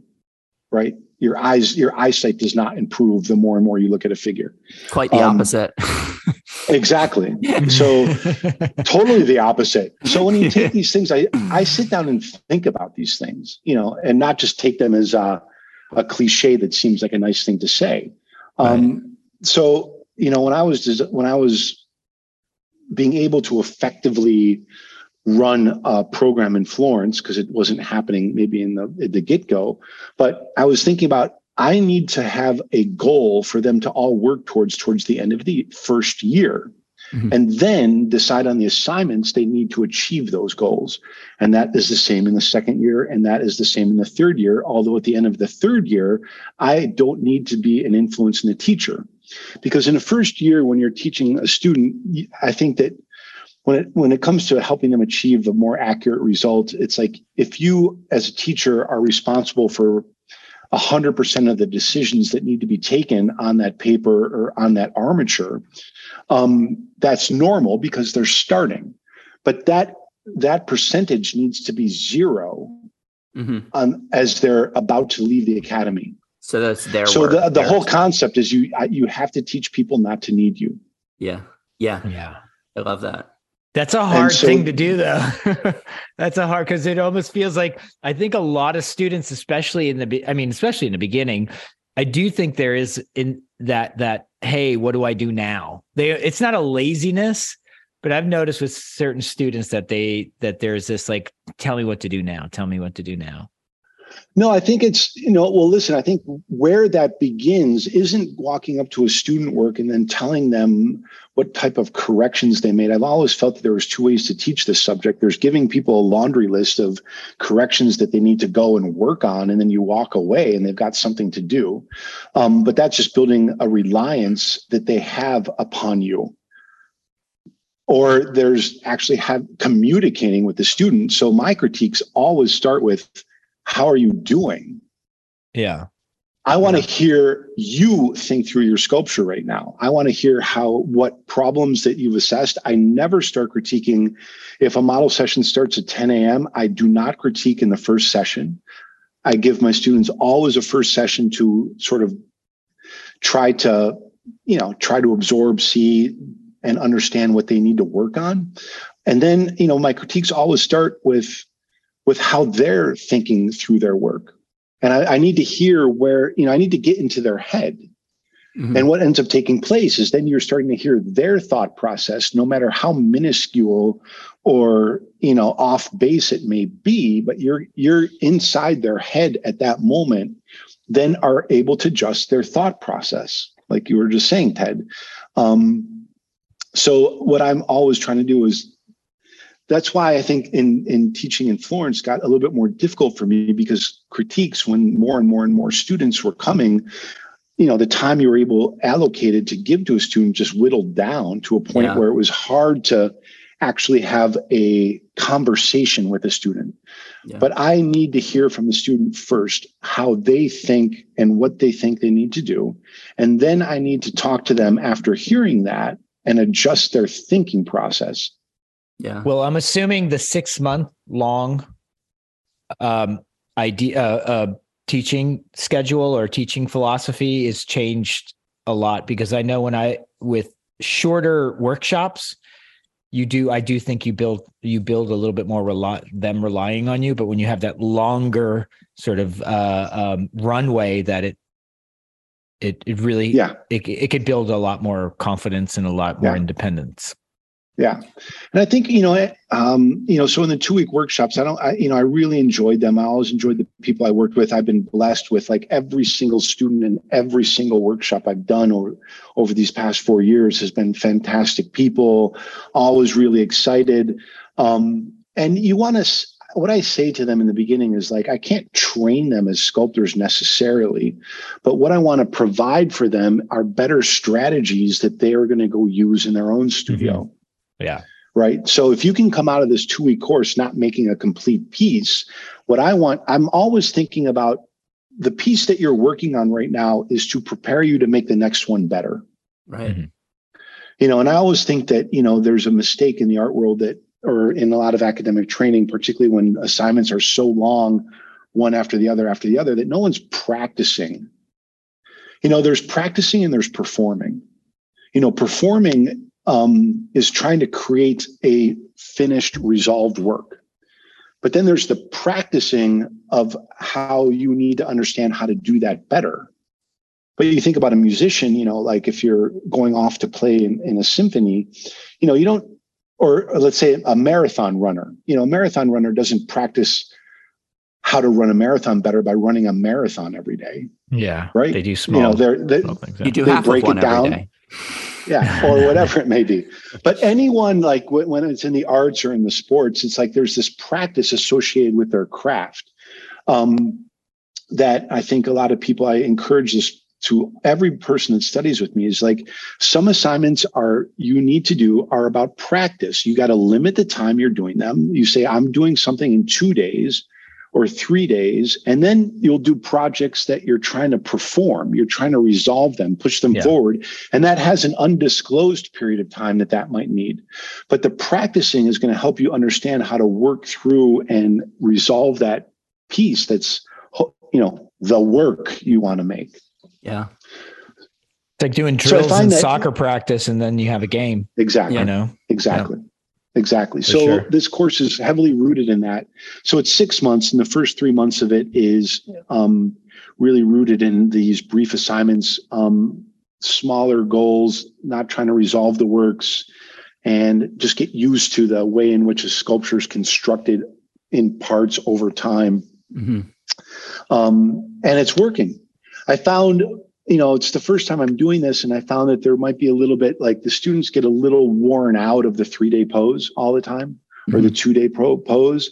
And then, you know, you're still giving them something to work towards and something that they're trying to understand better how to do with these three day poses. But then they're kind of like, oh, another, they know they're throwing it away Mhm. that um, I Yeah. realized that I might I might actually break it up a little bit more the next time I do it. So the next term of this course is going to be longer projects. So now Ah. it's their time to perform. Did um So anyway, you you mentioned the phrase or you used the phrase a few times uh, drawing in space is that a specific like approach to sculpture well, that's what I call the process I teach. That's kind of what grew out of all my time in Florence. right I, I and what wrote is a- that like how would you define that oh gosh, I knew I was going to get this question. Drawing in space. and go. Draw, drawing in space is is is the process that I teach students how to evolve a figure, Mm-hmm. um, and it's a lot rooted in in contour. So if any painter who's ever interested in learning how to sculpt, it's like the ideal thing because they're already going to have such a strong background in in drawing and the understand of how to develop shapes and contours. But um, I wrote uh, a manual in 2003 and 2004 for the students of the Florence Academy of Art, and I titled it "Drawing in Space" because um, the the specific element of the process that it was titled after is that you know there's one thing in getting a contour to work from one perspective but Mhm. in a sculpture it's got to work from multiple perspectives Mhm. so when you're looking at a contour and you're seeing it once again how it's how it's working from the pelvis to the ankle on a leg that's moving backwards and forwards from the side Mhm. do you understand that so the, a contour flows in multiple directions so that's drawing in space that the contours have to be understood not just from one perspective but they have to be placed well also from a secondary perspective Mhm. there's so that's the specific reason it was titled that hmm So I wrote that in 2004 and released it and gave it to the students in the school, and it got it caught. Um, you know, people started hearing about it. I started getting emails about people wanting to purchase it, and then ensuing over the past over the next 15 years, I was like posting it to people. But between the time I wrote that the first time and I and now I'm writing the second book, is my the the process changed quite a lot the teaching techniques and how to understand things. Uh, So I realized I needed to rewrite this because it didn't really, the first book didn't really, um, didn't really coincide with what I was teaching today. And Mhm. um, I asked a, a student of mine who's a very bright individual, um, what would I, what should I, if I wanted to rewrite drawing in space, how, how do you think I should go about that? And she just looked at me and she goes, ask me to help you. So she became my co-author and the, her and I have been doing this together for the last five years. And we're now at the very end. We're in, we've hired a production team of people who are page designers and are overseeing the development because we're self-publishing. Mhm. Um, and so we're at the end game of this. We have one final edit to do as far as the writing goes, because we've had former colleagues um, uh, peer review it. mhm. Oh, So we just got the peer we got the peer reviews back from some colleagues um, that then will have us now go through a final edit. Mhm. And once that final edit's done, we're we're already off and running. We already got the the cover page. What's the title? Drawing in space Drawing too. in space. Drawing, Drawing in space. A- Oh yeah. a man- It's very brave of you to peer to get it peer reviewed. You know how artists can be. well listen listen it's nec- it was necessary um there's you know this book was pretty vast um and the peer reviewer is going to we're going to give a perspective of it that we're going to help my co-author and i you know when you do anything well, there's a confidence in that for so that I- long yeah, you need yeah, another opinion Yeah. Yeah, Yeah. Yeah. So that's where great. is this going to be? Where are people going to get it? um where are they going to get it okay so that's an issue in that we it's confusing. I don't know if either of you have ever written a book but i'm learning a lot. I'm, I'm- and i'm never doing this again.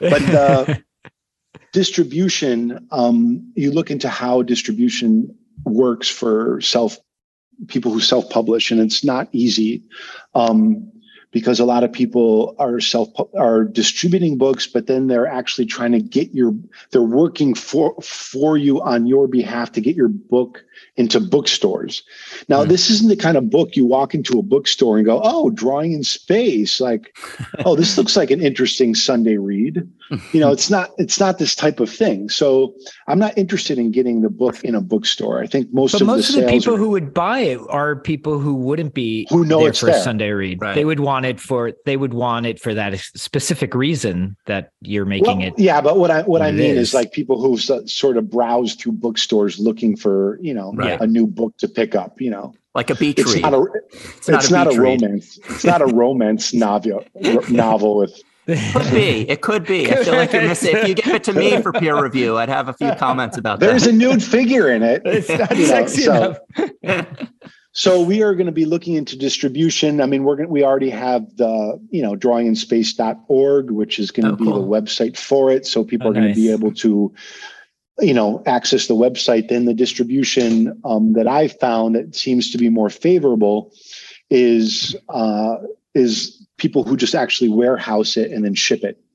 And then they have their own sort of um, software that they provide for you to to link into your website. Oh. So this is just all stuff that's so foreign to me I'm- that um, I'm I'm talking with people in America, and it's also about you know I'm trying to I'm wanting to make this book affordable, obviously for people who are interested in it. I don't want to send it from Greece to you know California Right. where the shipping costs and the and customs duties may be you know quite costly. So I'm looking we're looking in getting this book distributed in in in America and then also within Europe so that we can uh, pass on those savings to people who who might order it.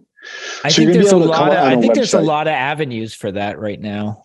It seems like Yeah. there's a lot of avenues. I mean, everything from look whether you're into it or Listen. not, like Yeah. like Amazon and all that. I mean, you can kind of just uh, w- whether you're into that or not. But there's a lot of different places that that. Well, um, Amazon's not very get it out there. favorable. They take a large percentage Yeah. of of the of Yeah. the of what you're selling. So, um, yeah, it just bumps up the price, you know. So I'm trying to once again, you know, I'm, I'm not an educator who's out there trying to exploit financially people. So, um, uh, you know, you, I think learning should be accessible to everybody. So, you know, it's uh, you know, you don't want to produce a 500 euro book and say, oh, hey, you know, Yeah. deal with it. You know? Well, there's going to be some distributor or like Get another some co- job. company Yeah. listening to this right now. They're like, we can take care of that problem for Robert. But like like I said, I didn't think that there was a big advantage to a company taking 40% of the of the profit and then because they're contacting bookstores on my behalf. Yeah, yeah. I mean, I like I said, like you know, it's going to sit on a bookshelf for you know ten years.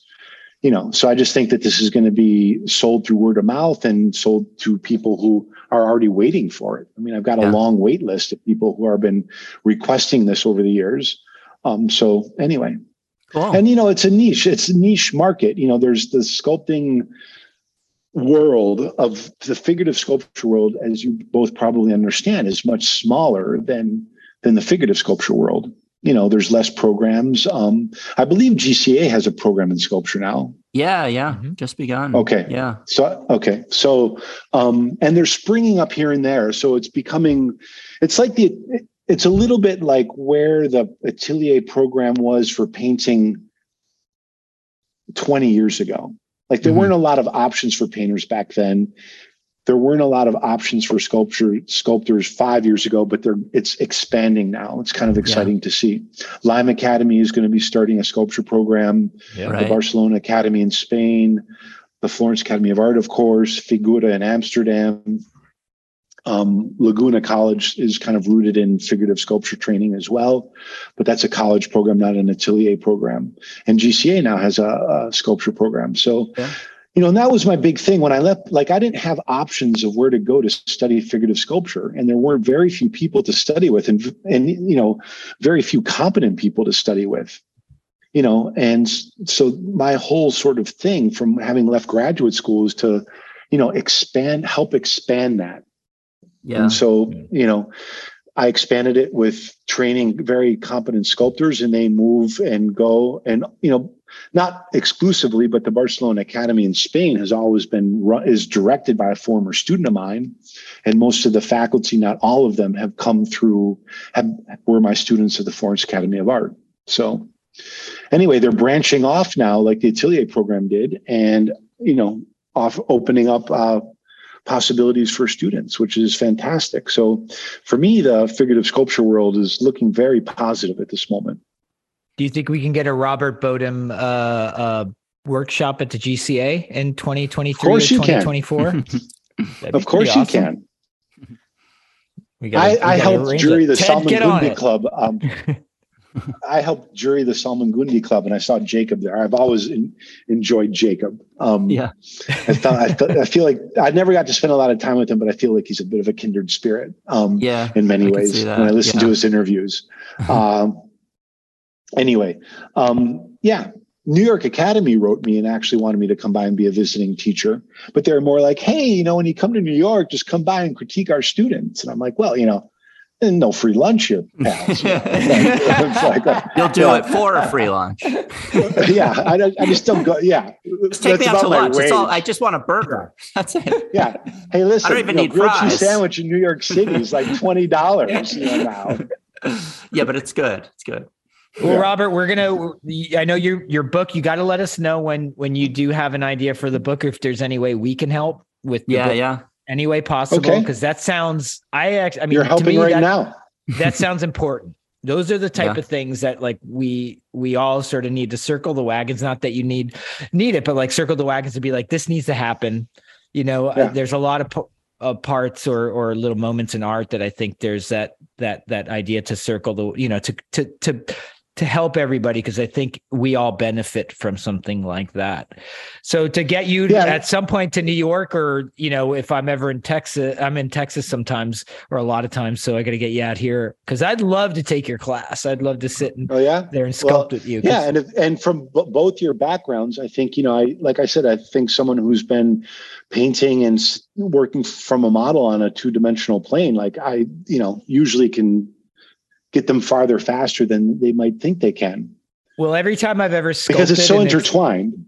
Yeah, Yeah. but the times I have sculpted, which isn't much, I've noticed that it it helped my my painting a lot. That sort of three dimensional I- way yeah. of thinking.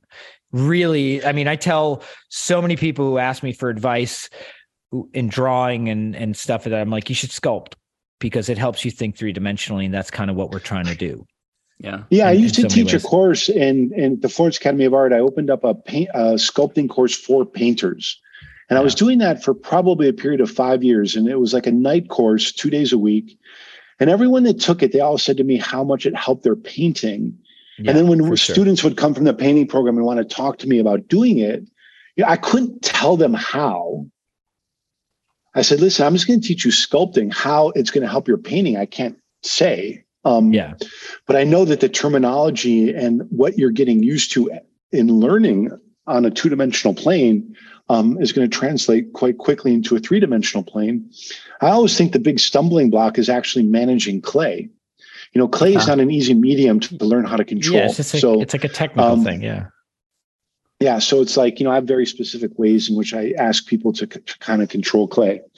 But if your if your listeners out there are interested in in um, looking at this book when it's finally released, they can they can uh, send me an email and I'll put them on my studio newsletter. And that would be great. um, if that's going to be in the information when you release this podcast, um, and I can put them on. Yeah, we'll put it all out there. Yeah. well, Yeah, where they'll receive information on when it's being released and stuff like that. So Yeah. Cool. Definitely. That'd be super good. And my and my dream and my hope at some point when I see all those uh, buildings and stuff going up is that there's more sculptures and friezes and everything. More in Rob there. Bodems in those. Rob- well, you know Rob what we Bottom's need in the what- lobby. Okay, what we need is less committees, and you know, Less we need the committees. Medi- we need the Medici's back in defi- the, coming to decide. Well, more I don't faith. know. And think- We we have the Medici's. They're they're not so great right now. Yeah, they don't, they don't really support That's our true, types. but but if you think about it, there were just one person on the committee, right? That's true. Support like supporting the arts, just one person. Like I want Florence to look like this. Get Mhm. to Yeah. work, boys. You know. All right, Rob, that was amazing. Thank you so much Yeah. for coming on. It's great Uh, to Hey, see my, you again. My pleasure. I was I was very happy when you um, asked me to do this, and was been looking forward to it um, for weeks and weeks that we were Yeah, sorry Yeah. not able that. to do it. It's t- Ted's fault. Um, yeah, sorry, it was yeah, no- inconvenient that my mom was in the hospital. Oh, jeez. And the COVID, and COVID. and the COVID. But um, I hope at some point, because I make my way every, I, it's been years, but every once in a while, I make my way out to Montenegro or something like that. I'd love to pop down to to Greece Yeah. and visit you. That would be amazing for me. So, uh, oh, definitely. Listen, both of you, Ted. I don't know how much you travel anymore, or if you're he allowed travels to. more or- than all of us. How He's old are in your Croatia. children now? Thirteen and ten. Okay. So Uh, maybe yeah, that it's may- easier to get around, but they have to come with. Okay. They always want to go. Well, I mean, you can't. let You, you- yeah, they're they're at that awkward age where they don't want to be left home alone yet, but they, uh, you know, Not quite latchkey kids, but soon. we're They'll be we're, there we're almost there. okay. Good. uh, let's Rob- all meet up at uh, at COTA and go watch MotoGP. Oh, At COTA. Yeah, in uh, The Austin, Mugello? Texas. No, no, no, COTA. Ah. Hey. Circuit of the Americas. No, we were we were talking about this. Uh, I think next year Ted and I are going to try to meet up. Uh, he's going to come down to Austin, and we're going to try to uh, do MotoGP in in Texas. So if you have a wild hair and you come out to the states, and let's go see some MotoGP in Austin. Yeah, I I just if I'm going to go see the MotoGP, it seems to have to be at the Mugello. All right, I used to I'll go out meet to up the- at Mugello. Yeah, let's do it. I used to go out to the Mugello and watch. I have a friend Tiziano who had a he. There was track day there, Yeah, yeah, and Hunter. You you know, you know Hunter Eddie. yeah. Hunter, Hunter Eddie, he's a painter. Hunter Eddie used to go out there on track day, and my friend Tiziano used to go out there and watch them.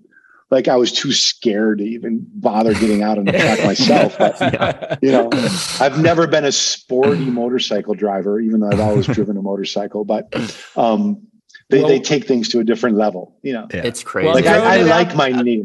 I'm throwing it. I'm throwing it out there. We're gonna. We, we Okay. already planned on trying to meet up in in Austin to go see the the MotoGP next year. I didn't even know there was one in Austin. Yeah, Yeah, I yeah. thought it was there was just one in California. At No, the- they moved it. They closed. Laguna That's a Seca. Laguna Seca, but they they can't do it there anymore. So uh really. because yeah, the the I think the track's too small because the bikes are too Oh, wow. powerful now.